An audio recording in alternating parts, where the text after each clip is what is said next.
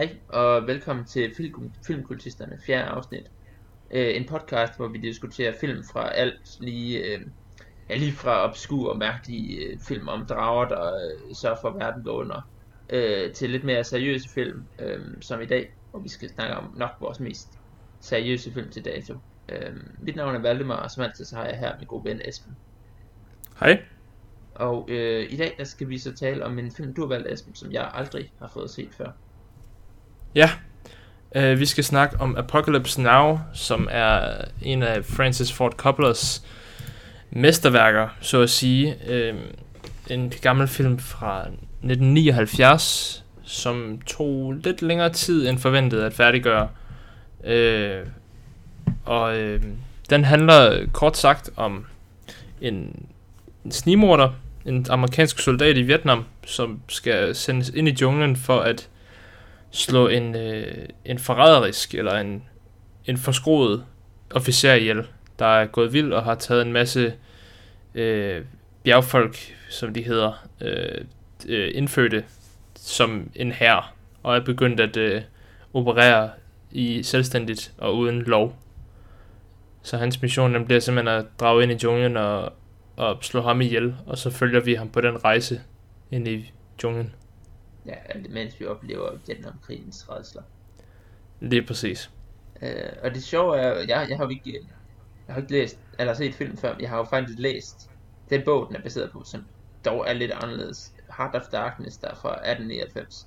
Og ja, 1899, den handler selvfølgelig ikke om Vietnamkrigen, den handler i stedet om Kongo, hvor at, øh, i stedet for soldater, så drejer det sig om et handelskompani, der handler i elfenben, så vidt jeg husker, hvor hovedpersonen øh, ikke skal ind og dræbe den her Kurtz, men faktisk ind og redde ham. Ja. Ja. Øhm, og nu har du så den baggrundsviden med, at du har læst den bog, den er baseret på. Så øhm, hvad synes du egentlig om, om filmen, hvis nu du skulle gå ind i det? Men altså, først og fremmest, altså, ja, det er jo, jeg synes, det er synd, jeg ikke har set den før. Altså, det er jo, det er jo en fed film. Øh, den er jo fremragende sat sammen, og altså helt vildt godt, øh, alle, alle tekniske aspekter, og lækkert soundtrack, gode skuespillerpræstationer. Øh, altså virkelig, hvad hedder det, det er ikke, det er ikke, altså, det er ikke en behagelig film. Altså, den har nogle virkelig, den er, den er både virkelig sjov del, men den har også virkelig tunge, øh, ubehagelige aspekter. Ja, fuldstændig enig. Og det, det er det virkelig, ja, den blander de to øh, stemninger ret godt.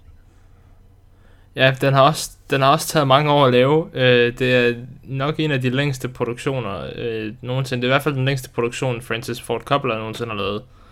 Øh, jeg kan sige så meget, at det tog øh, tre år bare at klippe filmen sammen. Okay. Øh, og her for øh, sidste år, i 2019, der blev den, øh, den endelige udgave øh, vist i biografer rundt omkring, i hvert fald i Danmark, og øh, blev udgivet på Blu-ray også. Ja. Øh, og det er den version, vi har set. Ja. Det er den, den Redux, hedder den. Den sidste udgave. Ja. Så der er fjernet nogle scener fra den, og der er klippet lidt om. Og så er den blevet remasteret til 4K. Okay. Øh, det tænker jeg ikke, vi har set den i. Nej, men, men, det, var, øh, det var filmstriben, men, øh, Ja, men, men det, det, det er spændende, når der er sådan lidt en, en kompleks, øh, især hvis det er folk bag scenerne, der har været uenige om, hvad den egentlig skal klippe sammen. Øh, der findes jo Ja. også sådan fem forskellige cuts af Blade Runner, eller et eller andet. Ja, det gør der. Og de er meget...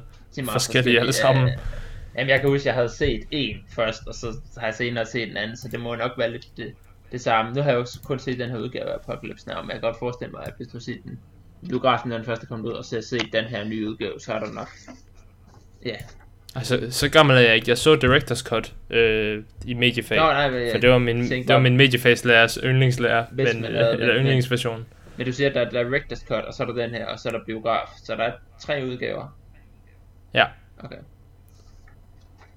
hvert fald. Ja. Øhm, så der, ja, biografversionen og den vi har set er meget ens. Øh, det, er, det er i hvert fald samme længde begge to. Ja. Directors Cut, den var lige næsten en time længere. Næsten en puha.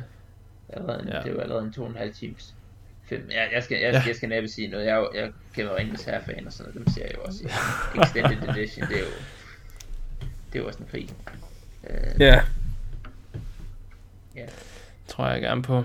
Nej, det er, jeg, jeg, jeg synes, øh, at på trods af, at det jo virkelig det er en film, hvor de har du ved, ændrer meget i forhold til bogen. Den er jo mere inspireret af bogen. Det eneste rigtigt går igen, det er noget af tematikken, og så at hovedpersonen, han skal på det her, på et skib ind gennem noget jungle, fordi han skal ind og finde den her Kurtz, som lever inde i junglen, ja. og som er en, en, en desertør, som, som før i tiden har været det her geni, eller øh, den her, ja, hvad er det, det, der, han har været Green Beret, ja, ja. Uh, Special Forces, ja. Øh, ja, og den oprindelige, der, han, der, jeg kan ikke huske, hvad hans stilling har været, men han har været sådan en, der ved, visionær, der hvor man bare har ment, sådan, han, han, han kan revolutionere hele det her, og han kan, han kan blive, altså, han kan komme til helt til Ja, han var, han var sådan en, en, en mestersoldat, altså han var en, en fremragende leder og officer, og han var blevet, altså hvad kan man sige, de sagde, de, han, var blevet, han skulle til at blive groomet til at kunne være general og stabschef, så han kunne styre hele, altså kompanier og sådan noget. Men det valgte han, altså han må have set noget i junglen, fortæller det vi, for, for vi fortalt, som har ændret ham, og som så gjorde, at han slutter sig til specialstyrkerne, Green Berets, og så ender med at være desertør. Ja, ja, og så er han taget ud, og så er han ligesom, fordi han er jo, det der er med ham, er jo, at han på overfladen, han virker virkelig, han er jo gal, det er jo det, de siger om ham, og han taler, øh, han taler på, næsten i brudstykker, øh, sådan filosofi og, og, og, og vold, og, han, og vi ser, hvordan han har hugget hovedet af flere folk og sådan noget, og han er jo, ja. han, han er jo lidt gag, eller hvad, hvad man kan kalde, men samtidig så har han jo også en anden forståelse af krigen, og han er, du ved, alle, alle de nye soldater, der tager afsted, de har sådan meget, øh, de bliver også satiriseret, eller gjort, der bliver gjort grin med det film, der bliver øh, satire med, men de har jo virkelig den der propaganda-opfattelse af, hvad det her er, det er taget ud til den her Vietnamkrig, men de har fået ved, at de skal gøre det her, og det er amerikansk ideologi, og det er, så, så lærer de en masse, og så får de den her oplevelse, så kan de komme hjem, og så er de heldige hjem, og sådan noget. Øh, men, ja. men, men Kurtz, det han, han har jo været afsted, og så er han kommet hjem, og så kan han, altså når han først er kommet hjem igen, så er det ikke det samme, altså det er jo lidt et, et, et brud med den her klassiske dannelsesopfattelse, med hjem ud hjem, med at, altså, så har man en ung person, og så skal de ud og tage de her oplevelser og sådan noget, så lærer de en masse, det de dannet, og så kommer de hjem, og så er de en visere person derhjemme, og sådan noget, og så kan de få deres liv til at hænge bedre sammen der. Men, men det der er ved Kurtz, og egentlig også hovedpersonen, og, og som der har været med mange Vietnam-veteraner, er jo, at når de først kommer hjem, så, jeg tror de siger i film, at altså eksisterer hjem ikke mere. Mm. Grund af hele deres verdensopfattelse er blevet ændret ud af ja, de her oplevelser, de har haft. Øh, og det er faktisk, det er, det er ret almindeligt i litteratur og fiktion og film i det hele taget. Øh, for allerede efter første verdenskrig, at man begynder at der er ikke er, der ikke er den her øh, hjem ud hjem dannelse, øh, som man ser i klassiske folkeeventyr og dannelsesromaner fra 1800-tallet i stedet. I stedet så er det, når man kommer hjem, så kan man ikke, man kan ikke vende tilbage til sådan som man hjem bare før man tog ud. Øh, ja. Det ser vi også for eksempel i faktisk i Ringens her, øh, hvor at, at da de, de vender hjem til sidst, så, så har deres oplevelse ændret dem, og herret er også blevet ændret, i hvert fald i bøgerne, på sin vis. Ja. Øh, det, som den her film så gør anderledes, tager ligesom et, et skridt yderligere, den her er, det er ikke bare et brud med hjem ud hjem, den viser så også, hvad der sker efterfølgende, fordi Kurtz og også hovedpersonen, øh, hvad han hedder, øh, jeg har bare skrevet Martin, Willard. jeg har bare skrevet Martin Sheen, fordi det er skuespiller, men hvad siger det?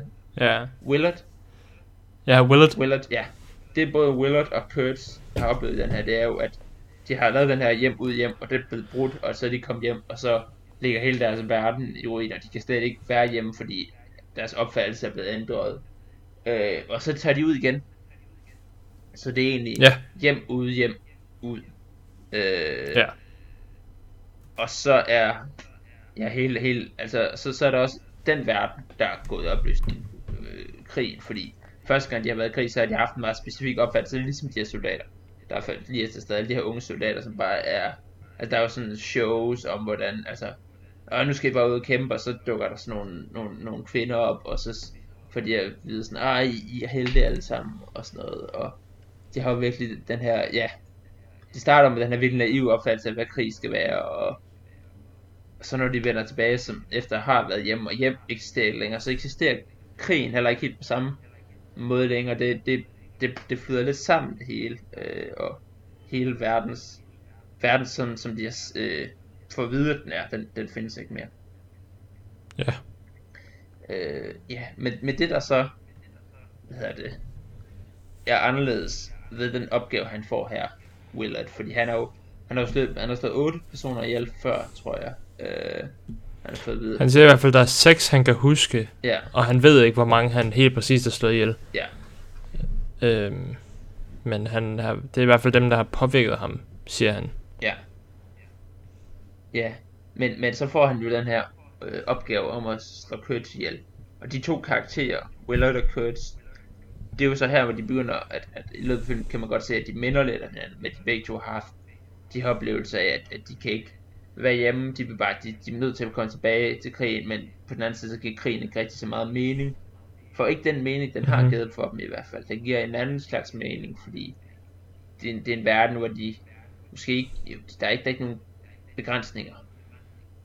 Øh, Mhm. De er lidt mere, alting er mere ægte, øh, end derhjemme. Ja, det er råt. Ja, præcis. Men så er der så det her, han siger, øh, at, at den her gang er det anderledes, fordi det er en amerikaner og en officer, han skal ud og slå ihjel. Så det, det er en person, man mere kan spejle sig selv i, end de folk, han har ihjel Mhm. før øh, selv. Så derfor er, er det endnu mere, du ved, mudret sammen og komplekst. Øhm, og i sidste ende, han, er jo, han, er, han ved, han er i tvivl, om han egentlig skal slå Kurtz ihjel. Han er frem Ja. til ham, fordi han kan også, altså, manden har, har, har jo lidt ret i nogle af de ting, han siger om det amerikanske militær, og hvad, hvad er pointen med det her egentlig, og sådan noget. Øh, han kommer jo med nogle pointer om, om, hvad hedder det, hvorfor er det, vi, vi sender alle de her drenge ud for at øh, slå ihjel og sådan noget, og fortæller dem, det, det er en god ting, men samtidig så tillader vi dem ikke at sige ordet fuck, fordi det er, det er et bandord, det er altså, der, der er en helt forskruet opfattelse af, af ja, hvad der, hvad der er godt, og hvad der er ondt, og hvad der er skidt øh, i Ja. Amerika. Ja. Øh, så, så, så der er virkelig, det er, det er som sagt øh, en, meget, en meget klassisk opfattelse af for en verden, der, det, det, men det er i 19, hele 1900-tallet, efter første verdenskrig og så videre, især Vietnamkrigen, der er mange, der har det samme med. Det er jo, det er jo egentlig den, den her dannelse, man, man tager for få. Hvad, hvad gør det? Ja. Er det egentlig dannelse? Er det, er det ikke bare, at, at de ser at verden bryde sammen? Eller har verden hele tiden været brudt sammen? Øhm, fordi både første verdenskrig og Vietnamkrigen, det er jo krig, hvor man efterfølgende har sagt, hvad var meningen med det hele? Ja. Og jeg vil særligt sige Vietnamkrigen, for Vietnamkrigen var jo en, en krig, som de øh, tabte Ja, USA. Eller det, argument. Amerikanerne vil sige, de vandt, men det gjorde de jo ikke. Nej. Det var jo... De, blev, de gik jo bare ud til sidst. Ja. Stoppede bare med at være der. Øhm, så derfor så fører den, giver den endnu mere bare sådan ikke mening, den krig her, fordi det var også en af de mest dødelige krige. Altså det er en af de krige, hvor der er flest soldater, der er døde per udsendte ja, nogensinde. Øhm, I hvert fald fra amerikansk side. Og den virkede sådan lidt håbløs, fordi der er ikke sket nogen forskel. ja, det er jo Det har, ikke, også... det har ikke gjort nogen forskel. Nej, det var også en krig, hvor der er to supermagter, der rykker ind, og, og altså, det handler jo ikke i grunden om, om øh, Vietnam. Nej, Det handler om, er- om, de to ideologier, øh, der kan, om, om kommunismen og det, hvad hedder det, ja, hvad vi kalder liberal demokrati. Kap- kapitalismen. Kapitalisme kan man også, ja, det, det var mange ord. Øh, men, men, men om de to ideologier, to sider blokke i verden, og så i stedet for at kunne slås rigtigt, så kan de slås indirekte gennem Vietnamkrigen, ved at støtte hver sin Ja. side. Ja. Øh, så det er jo også, det er jo, det er jo sådan noget, der jeg synes er rigtig spændende i forhold til, øh, i forhold til den oprindelige bog, for den oprindelige bog, det er jo, den foregår i, i 1800-tallet, og den, det er jo et, et, den handler om direkte imperialisme. Det er jo en koloni i Afrika, hvor at, øh, hvor de behandler de indfødte rigtig dårligt, og de, de skal bare have ressourcer, og så har han drukket ud i junglen kørt, og så har han og set, hvad det her, det er jo det var svært, eller, yes, det har jo ændret ham. Øh, men, men der synes jeg, det er rigtig spændende, at de har gjort den moderne, og hvordan har de så gjort det her så taget Vietnam, som er jo mere indirekte imperialisme og kolonialisme. Fordi det handler om, ikke om, vi skal ikke have en koloni, vi skal have en allieret, som deler vores synspunkter og vores ideologi og vores måde at se verden på. Mm. Øh, så det synes jeg faktisk er en, en virkelig fed måde at, at lave en, en moderne fortolkning af historien på. Ja. Øhm, var der nogle bestemte scener, du tænkte var, var rigtig filmiske, eller der sagde, at der fik en tanke igennem dig? For jeg har nemlig en, en tanke lidt med den historie her, øh, som måske er lidt af et stretch, men jeg synes, den passede ret godt ind i. Øh, så jeg vil gerne lige høre, hvad du har at sige først, og så kan jeg fortælle ja. mit øh, bagefter. Noget, noget af det, jeg synes var øh, sjovest, det er jo virkelig absurd humor, men, men jeg, jeg må indrømme, at jeg griner, det er hele det her, den her historie om, om at surfe. Der hvor, ja. hvor, hvor de, de skal til at, øh, de, de vil jo indtage en, noget, en del af floden, eller en del af, af vandet, for at øh, Willard og hans folk de kan sejle op af floden. Men så samtidig så har militær leder på området, han, han blev bare benyttet til, at de skulle surfe. Og det ja. er jo vanvittigt, at der er folk, der bliver sprunget i luften om ørerne på dem, og så siger han, vi holder, jeg har jeres ryg, jeg skal nok, jeg skal nok dække jer, så skal I bare ud og surfe. Vi skal bare surfe, og, og folk er hunderæder og sådan noget. Og hvad, hvad er meningen med det her? Men det, det, altså... det handler jo virkelig om, om det ved, galskaben med krig, og ham er officeren. Jeg, jeg ser det ligesom, at han har bare accepteret, at, at krig er noget sindssygt noget. Så vi, vi kan lige så godt surfe. Altså det, det, det, uanset hvad vi gør, der er en sandsynlighed for, at vi bliver sprunget i stykker. Så ja, ja hellere, hellere benytte det til, til at tage ud og surfe, ja. Jeg synes også, det er sjovt, for den der scene, hvor det er, at når der er ham der mand der, der ligger og har sin indvold ude, og de skal hjælpe ham. Og så siger de, at han kan få lov at drikke floden. Øhm, så siger han, nej, en hver mand, der er villig til at kæmpe i tre dage med sin indvold ude, eller sådan noget, kan drikke af min kan, øh, øh, drikkedunk når som helst. Ja. Og så får han den der visken i øret, når ham her, øh, den berømte surfer er her, så smider han, så tager han bare flasken igen, uden at han når at få en tår. Så er han ja. bare ligeglad. Så går han bare over til ham surferen der. Ja. Det, det viser også bare den der mentalitet med, at ja, nå, så, så er det sgu heller ikke vigtigt, ikke også? Ja, men det, han, det ene øjeblik, der, han sådan, der skal han til at spille den der virkelig øh, edle, eller sådan stolte kriger figur, som så viser respekt for, for sin sårede fjende. Øh, men, men så er der det her, altså surfing, som, som er, du ved, øh, kommer af deres, deres hjemland og den kultur og sådan. Det er lige pludselig, det er bare det, der, der tager præcedens, altså der, der, der vægter over, altså surfing, det bliver, jeg har skrevet her i mine noter, surfing er ligesom vægtet over menneskeliv i det ja. aspekt af filmen. Det er virkelig, øh,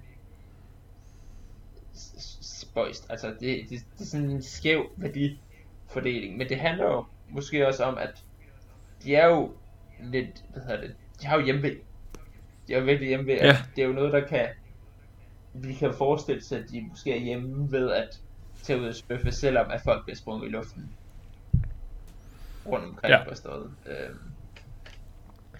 det er bare, det er bare en vild, virkelig, det er virkelig sjov, men det er også det er sjovt på sådan en virkelig, det er virkelig mørk humor, øh, og det, det kan jeg ret godt lide, selvom, altså, ja. ja.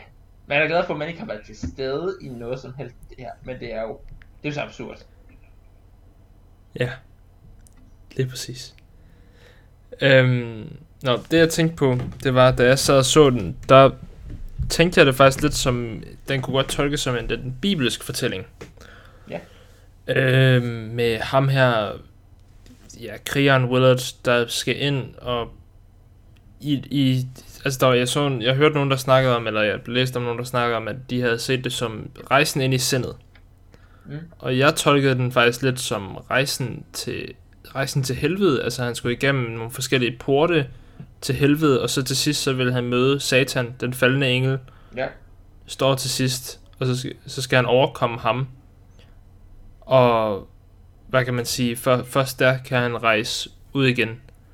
Øhm, fordi at han selv er, hvad kan man sige, tormenteret. Han har det, han er traumeramt.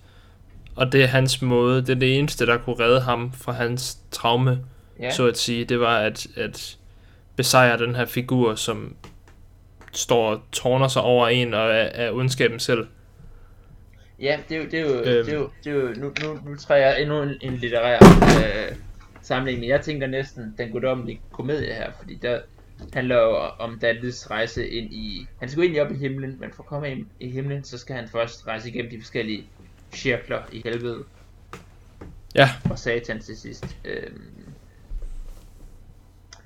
så, så, så der er nok, ja, der kan jeg godt se, at, at der er ligesom hver af de forskellige oplevelser, den er jo, den er jo lidt episodisk film, i at, Nemlig. at de, så kommer de forbi den her lejr, hvor, hvor der er de her ting, og så er der, altså der er nogle forskellige kapitler, og så er der det der med tigeren, og så øh, er der de der folk, som de skal stoppe på, på øh, floden, hvor de, de vil inspicere dem og sådan noget, og så finde den der hundevalg og sådan noget. ja. Så der, Og så til sidst, så kommer de til, til templet, ja, som også er for enden af floden jo. Altså, de siger jo også, at floden går ikke længere end hertil. nej, nej, det er virkelig, man kan ikke komme længere ind i junglen, Ja, end der, hvor Curtis holder til. lige præcis. Ja. Ja, Men det kan, Nå. det skal være, at vi skal snakke lidt om, om, om Curtis selv, så tænker jeg. Fordi en Ja. ting, jeg synes er, er noget, man virkelig, eller noget, jeg tænkte virkelig over ved den her film, det er, hvorfor er det så vigtigt for dem, at han dræber Curtis? Øh, fordi Mhm. mm-hmm. han har jo han har jo samlet nogle folk omkring det og sådan noget, men det er jo ikke fordi han har rykket ud og sådan noget. Han har kun, det er jo kun hvis man er- rykker ind til ham, han rigtig slår nogen ihjel, og han virker jo lidt som om, at han ved ikke helt om, hvad han skal med det Curtis, eller ja, han er, han er jo, han, han, han, måske vil han gerne dø egentlig. Allerede, ja. kom man i tvivl om. Ja, jeg, jeg, jeg tolkede det som om, at, at Kurtz bliver nødt til at være den her, hvad kan man sige, ide, ideelle figur, der er forskroet. Ja, Øhm, fordi, for så at, at finde en, der var villig til at give ham et eftermæle, som han ikke selv følte, han kunne leve op til. Nu siger han jo, at han vil gerne dø, og han har en søn derhjemme. Han vil gerne have, at hans historie bliver fortalt sandt fra en, der kan forstå ham. ja, Øhm, og vi får at vide, at der har været en ude på den samme mission tidligere, men han ikke kunne forstå ham, og han ikke kunne... Han må så ikke have kunne, han må så have kunne forstå ham på en anden måde, fordi han var jo så tilsluttet sig af ham. Mm.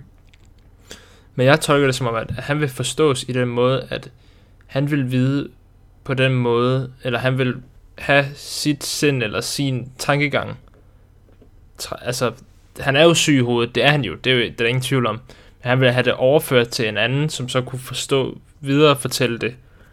Men før han kunne videre fortælle det, så skulle han ligesom dø. Ja. For ellers så ville historien være meningsløs, fordi der stadig var mere at fortælle. ja. ja Sådan tolker jeg han lidt kan, på han det. kan ikke selv tage hjem, øh, Curtis, ikke efter alt det, han har gjort Lige præcis. og set. Øh, så han leder jo lidt, ja, måske efter en aftager, en der er værdig ja. til at slå ham ihjel øh, og budbringe det her Mhm. besked. Mm-hmm. Øh, det gør, I bogen, der, der gør han faktisk også noget lignende ved, at der, der, skal, der skal hovedpersonen, han hedder som Marlowe der i stedet, der skal han nemlig hjem og fortælle Kurt's kone om hvad der er sket. Øh, men i bogen, der, der lyver han faktisk, fordi der, der spørger hun sådan, hvad hans mands sidste ord var. Og så siger han, det var, han tænkte selvfølgelig på dig. Men han siger jo, Ja. som han også gør i filmen, the horror, the horror. Øh, Ja. inden han, i hans døende øjeblikke. Ja. Ja, jamen, jeg, øhm, jeg ledte lige efter et citat her, jeg har skrevet det ned. Øhm, der hvor han siger, at han var en, øh, altså you're an errand boy sent by, øh, Det der med at indgreb gælden, eller... ja, lige præcis. Og det var det, der fik mig til at tænke det der med, at han ledte efter en, der kunne budbringe og, og den rette til at slå ham ihjel. Ja, ja han, han vil ikke have, at Willard dræber ham på nogen andres ordre. Han vil have, at Willard dræber ham, fordi Willard selv tager Ja. om at dræbe ham. Ja, der står, You're an errand boy sent by grocery clerks to collect a bill. Ja. Øh, det er også en improviseret linje, Mm. så det er... Det er Marlon Brando, der Lidt har fundet på den, så. Ja, det, det gør han tit, ligesom i Godfather, der fandt han også bare en kat. Ja. Ja. Øh. øhm. Ja. Jeg ved ikke, hvad jeg ellers skal... Øhm. Jeg tror, vi skal gå videre til vores øh, til, til det, jeg har forberedt mest om. Jeg har jo forberedt vores lille afsnit, som vi plejer at have. Ja. Øh, tre stykker trivia, hvor et af dem det er en løgn. Ja. Øhm, så øh, jeg læser tre stykker op for dig, og så kan dem, der ser med, de kan lige gætte en gang, og så kan du få lov til at gætte, og så kan jeg sige, hvad det rigtige svar er. Ja. Øh, er du klar? Ja, det er. Super. Uh, Lawrence Fishburne var kun 14 år, da produktionen begyndte af filmen. Produktionen af filmen begyndte i 1976, men han løj om sin alder. I det originale manuskript, som blev skrevet om mange gange under produktionen, var Willards originale mission at redde Colonel Kurtz, ikke at dræbe ham. Og så til sidst, Harrison Ford fik lov til at vælge sin karakters navn og valgte G. Lucas for at, øh, for at øh, ære øh, George Lucas, som han havde arbejdet sammen med på American Graffiti før Star Wars, Hmm. som ikke var øh, ude på det tidspunkt her. Ja. I hvert fald ikke, da de startede med at lave filmen. Nej. Okay. Mm, den er... Du, du, der er gode detaljer på, så, så den der løgn er, er, er godt skjult. Øhm, jeg, jeg, jeg tror nummer to er ægte, fordi i nummer et i bogen er det også hans mission at redde Kurtz. Øh, Okay? men mindre du selvfølgelig, du ved, jeg har læst bogen, så du har lige været inde og læse op på det, så det kan være det omvendt psykologi selvfølgelig. Men, men jeg, jeg vælger at sige, at nummer to er ægte. Øh, og så... Jeg, jeg tror nummer tre er forkert, fordi han har arbejdet sammen med George Lucas i én film. Ja, det ved jeg ikke, om er nok til, at han har navngivet sin karakter efter ham. Det er, det er forkert. Øh, I det originale manuskript, som blev skrevet om mange gange under produktionen, hvor Willards originale mission er at redde Colonel Kurtz, ikke at dræbe ham, det er fake. Det er jeg fundet på. Okay, Øhm, hvis du kigger på, på Harrison Ford i øh, filmen, så står der på hans navneskilt, G. Lucas. Nå. Øhm, og det er rigtigt nok, de var de filmede, eller han arbejdede sammen med ham i 1973, tror jeg, der stod på American Graffiti, eller så var det 76, som også var samme år, den her kom ud. Øhm, nu skal jeg se, om jeg kan finde det igen. Øh, bum, bum, bum. American Graffiti kom ud i øh, 1973. ja. Og det var George Lucas' øh, film, der blev nomineret til fem Oscars. Okay. Øhm, jeg har aldrig set den, Det- så jeg, ja, Ron Howard er åbenbart også med i den og sådan noget. Ja. Øh, men ja, øh, og året efter, at, at de begyndte produktionen på, øh, hvad hedder det, Apocalypse Now, der gik Harrison Ford selvfølgelig ud og, og var med i Star Wars. Ja. Så. Men lidt sjovt, øh, jeg vidste ikke det der med, at Lawrence Fishburne var, kun var 14 år. Jeg, kunne, jeg vidste faktisk ikke engang, at det var Lawrence Fishburne, Nej, før at vi, før jeg så, øh, hvad hedder det, øhm, da vi var helt henne i, øh, der hvor øh, Play Bunnies kommer, Nå, hvor han tager hatten af, ja. og han står i det mørke lys, hvor du kan se hans ansigt, så tænkte jeg, det er sgu da øh, Lawrence Fishburne, for jeg kunne da se, nå, ja, det er sgu da Matrix-manden. Og så kom jeg i tanke om, nå, ja, Ja, typisk. Og så tænkte jeg over, hvem, hvem er der egentlig ellers med, øh, som, man, som man egentlig kendte. Øhm, jeg kunne faktisk ikke rigtig, altså, hvem, der var en eller anden, som var gemt et eller andet sted. Øh, hvad hedder det? Ja, jeg havde faktisk også glemt, det var Marlon Brando, fordi jeg kunne ikke genkende ham. Det var sådan, det var. Ja. Ja, jeg kunne ikke genkende ham, når han var skaldet, fordi at sidste gang, jeg har set en stor film med Marlon Brando, var da jeg genså The Godfather for nogle år siden. Øh, og der synes jeg ikke, han så så sådan stor ud. Nej, han I, også øh, ældre ud end Godfather. Og, og, Ja. og Godfather er jo før. Ja. Øh, Men øh, han var jo alligevel 50 år Ja. på det tidspunkt. Så Nej, men jeg synes, det er lidt sjovt, den der... Har du været inde og læse op på, på, den, på, på romanen, den er baseret på? nej, okay. det var, det var bare fordi du nævnte det. Ja. Og så tænkte jeg, at øh, ja, så skrev jeg det bare. Nå, det var bare for... Du, Øhm. øhm. du, du improviserede lige for at snide mig. Det tror jeg. Ja. Øh, øhm, men der er simpelthen så mange vilde ting, der er sket med den her film. Øh, altså, den tog jo mange år at lave. Mm. Øhm, øh, altså, også sådan noget som, at det tog jo næsten tre år for dem at klippe tingene sammen, og de skulle have Martin Sheen til at komme og lave ekstra voiceover, som der var gået to år næsten, siden det var, de havde filmet scenerne Ja. før det var, at de kunne, de kunne gøre det. Øhm, de originale 6 uger, som det var planlagt for dem at filme, endte med at blive til 16 måneder. Ja. Så altså, under, det skulle originalt tage under to måneder, men det endte med at tage over et år. Ja. Hvordan, hvordan kan man... Øhm. Det er alligevel ret, ret ambitiøst at filme det her på 6 uger. Ja, øh, og de gik over budgettet praktisk talt fra det samme, mellem, altså fra øjeblikket de startede. Ja. Øhm, alt det militære, øh, hvad hedder det, equipment, altså helikopterne og alt sådan noget, Mm. det er ikke øh, lånt fra det amerikanske militær. Nej.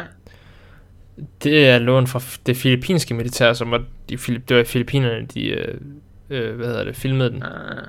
Ah. Øh, og meget af det, det blev de nødt til, så måtte de udskyde en, en, en filmdag, Mm. fordi at øh, der, det filippinske militær, de skulle skulle lige bruge det.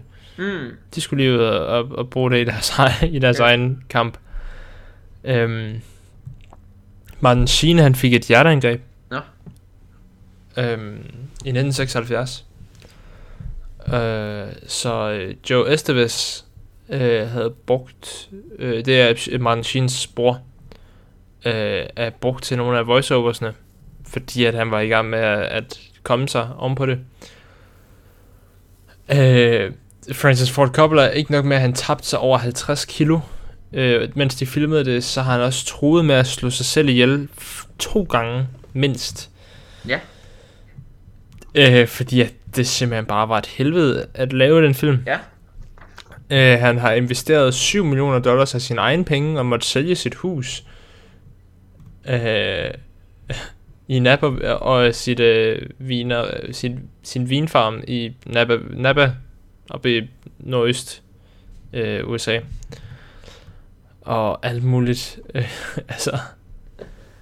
Øh, sådan stort set, og alt øh, dialog praktisk talt har været indsat efterfølgende og sådan noget. Det har virkelig bare været et, et helvede Ja. at lave den film her. Jeg kan godt Men- forestille mig, at undskyld. Øh, jeg, jeg, jeg kommer med min bagefter. Bare, bare tal. Nå, øh, jamen altså også det der med, nu læste jeg også, at ham der spiller Lance, øh, ham surferen der, øh, han var høj. Altså 80% af tiden. Speed, LSD, hash. Ja. Han har taget det hele, mens der, er, de har filmet filmen. Er det, er, Han, er, han, ser, han ligner også en, der bare er væk. men er det derfor, Konstant. hans karakter hele tiden har taget syre? Det tror jeg. Jeg tror, det er noget, de bare har smidt ind. Ja. Fordi at, at han sikkert bare har sagt det, mens da de har filmet det, at de, jeg har lige droppet det sidste syre. Ja. Altså, det kunne sagtens bare være improviseret. Jeg ved det simpelthen ikke. Ja. Nej, puha. Det, Nå. må været, det må have været noget en oplevelse som skuespiller, eller som ja, bare har været involveret i produktion, og så sidde der bagefter og ikke vide, om ens film overhovedet nogensinde kommer i biografen. Og så er man bare svedt og knoklet i 16 måneder for at filme den. Ja. Puha. Øhm, ja. øhm, og John Milius, der har skrevet... Øh, øh, scenen, den åbner jo... Hvad er det? This is the end Ja, med ja. The Doors. Øhm, og til synligheden så hele manuskriptet er blevet skrevet, mens det er, at John Milius har lyttet til The Doors og Richard Wagner. At, ikke engang sådan... Altså, det, det, det virker bare som sådan et syretrip af en film, og det burde ikke have virket. Jeg synes, det, det virker som om, at den film, den burde ikke have virket, men det gjorde den bare, og den vandt, hvad hedder Palme d'Or til Cannes, øh, Cannes øh, Filmfestival. Ja. Så er den mest prestigefyldte pris, du kan vinde. Altså, den er mere prestigefyldt end bedste film Ja, ja. i, til Oscars. Ja, Oscar er lidt mere kommercielt. Og... Ja, det er lidt mere Hollywood jo. Men der vandt den også en del alligevel, så... Ja. Jeg synes faktisk lige, vi, skal snakke om, om Wagner i, i, i et halvt sekund. Øh, for det havde, jeg, det havde jeg faktisk helt glemt. Øh, for det er jo et meget rent kulturelt, det er, det, er, jo- det er jo en fed opera at lytte til, men rent kulturelt er det jo også sådan en, en uha, den, den kan jo betyde meget. Øh, Ja, både ved, jeg, jeg, jeg synes det er helt, jeg, jeg, jeg synes det er ret sjovt, når forskellige film benytter sig af, af Wagner, eller, og, og den historie til forskellige ting, fordi med den historie, den har, altså, det var jo Hitlers yndlingsopera, det er jo lidt, øh, altså det er jo ikke, hvis, når man først træder på den, så kommer der altid til at, at, at, at være nogle tanker der henad. Øh, så jeg synes, det er Mhm. ret sjovt, at det er en amerikansk soldat, der her spiller den, imens de gennem plukker gennem bomber øh, en vietnamesisk landsby. ja, Det er ikke, det er ikke så subtile øh, par- paralleller, der bliver trukket der. nej, det er det virkelig ikke. Øh, men det er jo en, en fed scene, at der kommer Ja, du helikopterne, er og så... fuld, fu- fuldstændig suget ind i den scene, altså... Det, og det hele det virker så ægte. Ja, Altså, det virker som noget, der faktisk kunne være sket. Altså, det virker ikke som bare en eller anden ekstravagant action scene. nej.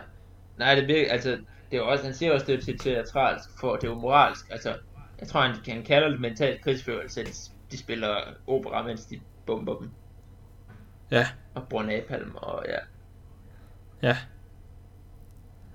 og puha. Det er, også, det er nok også Ja, en af de mest berømte scener i filmhistorien. Ja, det tænkte jeg også. Øh, vi, vi, ja, da vi så den i mediefag, så skulle vi vælge nogle bestemte scener, vi skulle øh, snakke ud fra. Øhm, og vi måtte kun vælge sådan 30 sekunder, tror jeg. Mm. Så jeg tror, at det var ikke min gruppe, men der var en anden gruppe, der snakkede om den der scene, når helikopterne kommer op, og de spiller Ride of the Valkyries. Ja. Og mm, du ved, altså du behøver, du behøver knap nok at have set filmen. Så ved du, at det er Ride of the Valkyries, der spiller, og når den spiller, så er der nogle helikopter, der flyver ind over en jungletop og skal til at dræbe nogle Vietcong. Du behøver ikke engang have set filmen. Alle folk kender den scene. Præcis. Øhm, ja, men det, den, den har bare slået igennem som, altså, det er et ikon i filmverdenen. Ja. Ja.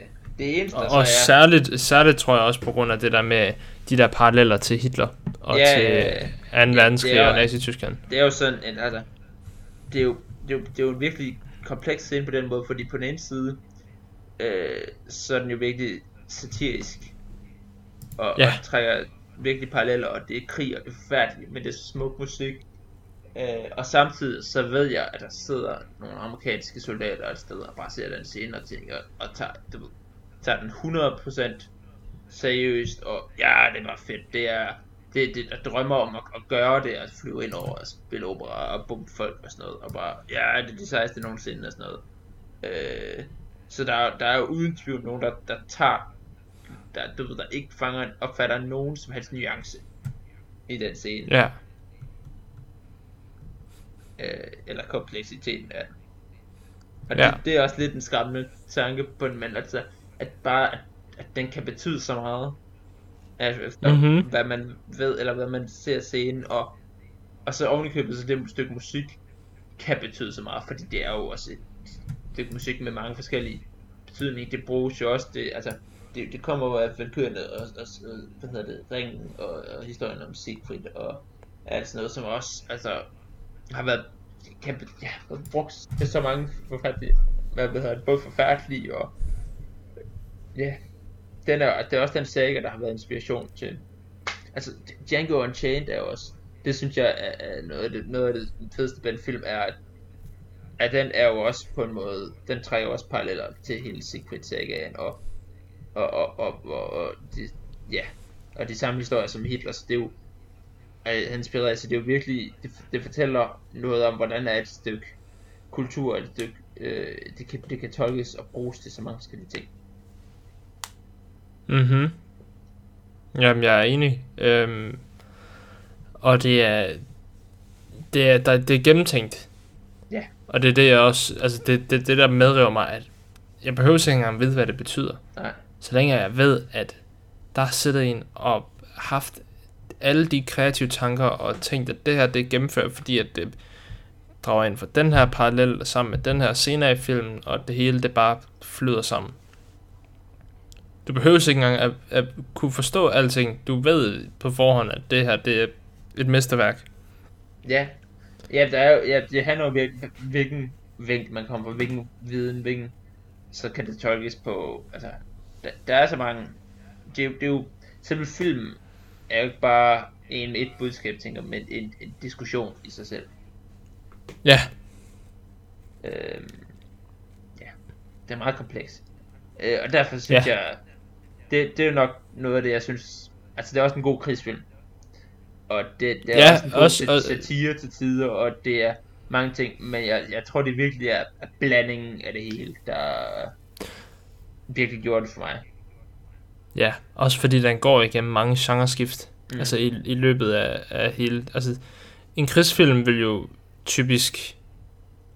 Hvad kan man sige? Bare objektivt se det udefra. Ja, se, den her handling er sket.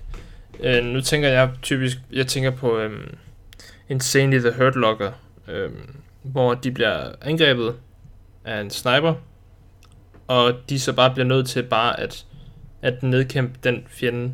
Det er jo en typisk krigsfilmscene. ja, Der er noget, noget spænding, der bliver bygget op, men selve scenen er bare, hvad kan man sige, det her det er en ting, der kunne ske realistisk. Den eneste rigtige krigsfilm scene i den film her, det er der ved båden med hende med med hvad hedder det med, med hunden med frugtbåden, hvor at de øh, hvor han bare skyder til sidst, hvor han bare skyder hende den døende. ja, For jeg er træt af deres, af deres pis over, at de bevidst, altså de kan plukke en hel båd ned, og så kan de, og så får, Øh, så får de hvad dårlig sige? samvittighed, fordi hun er så får de dårlig samvittighed, fordi at hun er, ja, hun er stadig halvt i live, så tænker han, okay, ja, jeg har den her mission, den skal færdiggøres, bum. Ja, Sagde du, øh, altså så fra nu af, så stopper vi ikke. ja, Øh, altså det er sådan den eneste krigsscene, jeg sådan, virkelig, resten det virker over the top, psykedelisk, øh, øh, satirisk, og, men samtidig også virkelig filosofisk, altså også den der, altså jeg synes næsten hele den sidste del af filmen virker så, hvad kan man sige, øh, øh, poetisk, altså det, alting er, der er ikke noget, der bare er direkte, der er ikke noget, der bare er cause to effect længere. nej, Det hele, det er, det er surrealistisk, og det, det er mærkeligt klippet lige pludselig, og du kan ikke rigtig følge rundt i, hvor lang tid han har siddet i det her tempel, eller hvor lang tid, at, altså om han har, hvad der kommer til at ske hele, hele tiden. Det blev, jeg synes næsten, det blev science fiction. Det er til sidst, det minder mig om uh, Blade Runner. ja, I den, I den sidste halvdel, eller den sidste del, Ja, ja, hvor det- han er ved templet. det, det, den, den begynder lige pludselig, at det var bare gået meget langsomt, den første del, og så er der nogle tidsspring, og øh, ja, og, og, og, og, så er der en masse voiceover og sådan. Det tror, det tror jeg, du har ret i. Øh, men, men jeg, jeg tænker øh, også, du ved, normalt krigsfilm, der, der finder man i, i to øh, varianter af min opfattelse. Man finder de virkelig sådan nationalistiske øh, Au, måske tre, meget sådan, ja, den er meget nationalistisk, den der, øh, som, som virkelig, re- vi skal rekruttere nogle folk til militæret, og vise, hvor vigtigt det er, og, og sådan noget, øh, og alt sådan noget. Så er der sådan regel den virkelig realistiske, der sådan, alting er forfærdeligt, og hvor man, man virkelig sådan, Ja.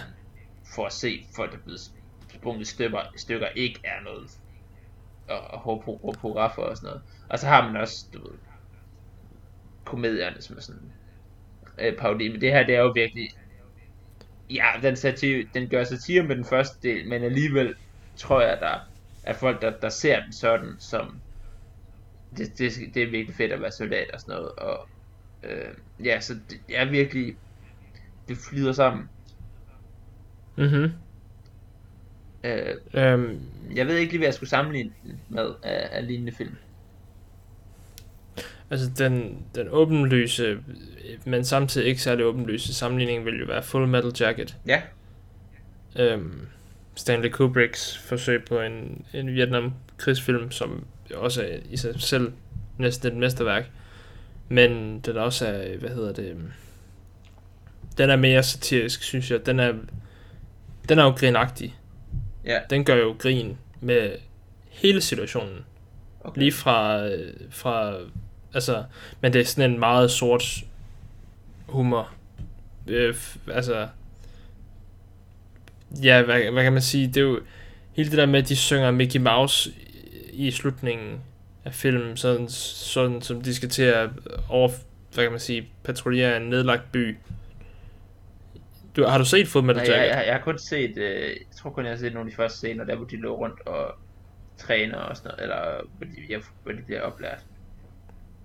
Ja, øh, den, den synes jeg mere viser, øh, hvor, den, den viser sådan det ødelagte ved trænings, eller hvad kan man sige, rekrutteringssystemet under Vietnamkrigen, hvor de bare tog alle og alt ind, Ja, og de skulle bare igennem. Ja. Og så er der selvfølgelig en soldat, der er ødelagt i forvejen, er tyk og ikke kan finde ud af en skid. ja er det ikke, er det ikke Men Vincent han- D'Onofrio? Jo, det tror jeg.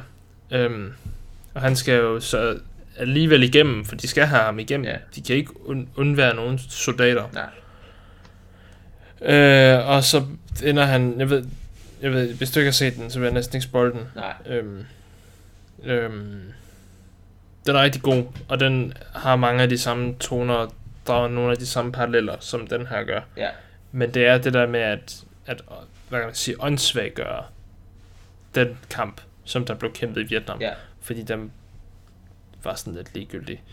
Men den her, øh, jeg vil faktisk også næsten sige, på nogle punkter, der Apocalypse Now minder mig lidt om Jarhead, ja, den kender jeg som er... Det er øhm, Jack Gyllenhaals, øh, eller han, Jack Gyllenhaal spiller hovedrollen i den. Ja.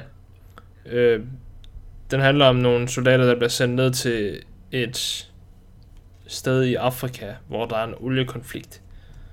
Øh, der, de ved, der er noget olie derude. Øh, de kan ikke kæmpe mod nogen, fordi de har ikke altså, set fjenden. Øh, der er ikke nogen at kæmpe med. De skal bare være der for at sådan ligesom sikre, at der ikke er nogen, der tager det olie der. Mm. Og de ender alle sammen med at tage hjem, uden at have skudt et eneste skud Okay, fra deres gevær. Fordi at det bare var ligegyldigt. Ja. Øhm, så mange af de ting, altså særligt ved den der bro, som de er i ja, Apocalypse Now, de, hvor de skyder, og de kan ikke rigtig se fjenden, og... Jamen, den der lige, Ja, lige, og- ligegyldighed, den er også... ja, de bygger broen op, bare for at den kan blive sprunget i luften dagen efter, for, så, for at de kan sige, at vejen er åben. Ja, Men det er den jo ikke, fordi at broen bliver sprunget i luften hver dag. Ja. De når ikke engang at bygge den helt færdig, før at den er... Altså, den, de, den kan lige køres over. Du kan køre over broen en gang, og så skyder de den ned. ja, Og der er ikke nogen, der bestemmer. Der er ikke nogen kommanderende officerer. De er alle sammen helt fucked og har junglefeber, og mm. det hele er ødelagt. Jeg, jeg tænker også af, andre eksempler, vi har på sådan Vietnam øh, veteran. Det fylder selvfølgelig ikke helt så meget, men, men der er også First Gump, der har vi jo ham der, den stereotype øh, Ja, Lieutenant Dan, eller hvad det han kalder ham, som, som bare ikke, ja Lieutenant, Lieutenant Dan. som, som ikke kan få sit liv til at fungere, da han er kommet hjem. Øh, og der, der synes jeg, der er det sjove jo, at der ændrer krigen jo ikke Forrest så meget, fordi han er bare, han, han ser jo virkelig, han tror bare på, hvad han får at vide af folk. Ja. Ja. er virkelig godtroende, så han, han er alligevel et, et, et det, det, det, det sjove ved ham er jo, at han, han tror på, at han får at vide, du skal, du skal gøre det her, du skal gøre det her, du skal gøre det her. Og så kommer du hjem, og så er du en god soldat, og så er du tjent land. Og så siger okay. Og så løber han igennem hele krigen, og så er der folk, der dør og sådan noget. Men han, han, han, han kommer øh, uskadt stort set igennem. Øh, og Ja. han er jo lidt en parodi på, at i Amerika er der, får du gøre en masse, og så han, der, ham, der rent faktisk gør det hele. Men alligevel, så, så bliver han ved med, at han er nødt til at komme videre til noget andet, fordi hans liv, ja, ender med følelse, eller så lige pludselig så har han ikke noget at lave i sit liv, så skal han tage sig til noget nyt. Den er, det synes jeg er ret sjovt. Mhm. Øh, jeg kommer også til at tænke på, nu vi snakker om psykedelisk, det er sådan en helt anden film, men, men den starter også omkring Vietnamkrigen, tror jeg. jeg. Jeg kommer til at tænke på The Men Who Stared Goats, for der handler det jo om et militært træningsprogram, hvor, hvor de går ind for ikke at, at, at slå folk ihjel, men at tage en masse syre. Ja, det er Jedi Warriors. Ja, ja, ja. Hvor det er Jeff Bridges, der... Hvad er det, han, han er taget ud for at, at studere med nogle shamaner eller munke eller sådan noget, for at lære om deres ting, og så kommer han tilbage som hippie, og så laver han bare sådan en hippie-regiment i den amerikanske hær.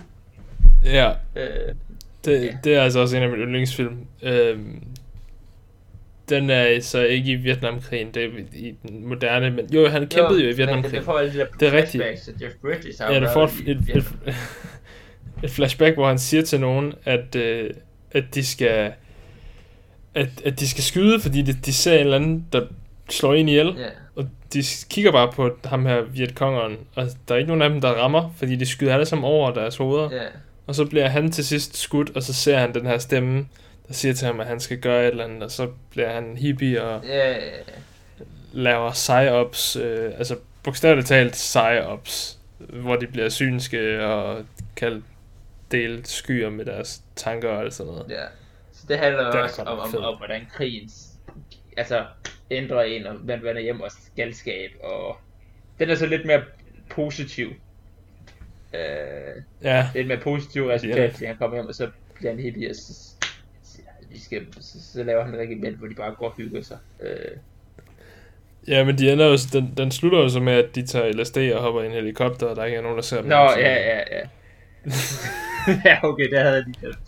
Det, det altså lidt Det er sådan, den slutter. Det er, at han siger, at du skal fortælle, hvad der er sket her, efter de har givet dem alle sammen LSD. Ja, Og så er de hoppet i den der helikopter der, og så siger de, ja, ja, ja der er aldrig nogen, der så dem igen. ja. Nå, ja, der har vi faktisk næsten, hvis vi så ser Jeff Bridges karakter som sådan en slags Kurtz, så, og, og, og, og Evan McGregor, så er det så ham, der skal fortælle hans historie, og så er han forsvundet. Ja. Øh, ja. Uh, det er også, det er, Og det er sådan en sjov film. Og George Clooney. Ja, Det er, sådan en, det er en af mine yndlings George Clooney-film, fordi at, man, det er ikke så tit, man ser ham i en kom, altså komisk rolle, synes jeg. nej.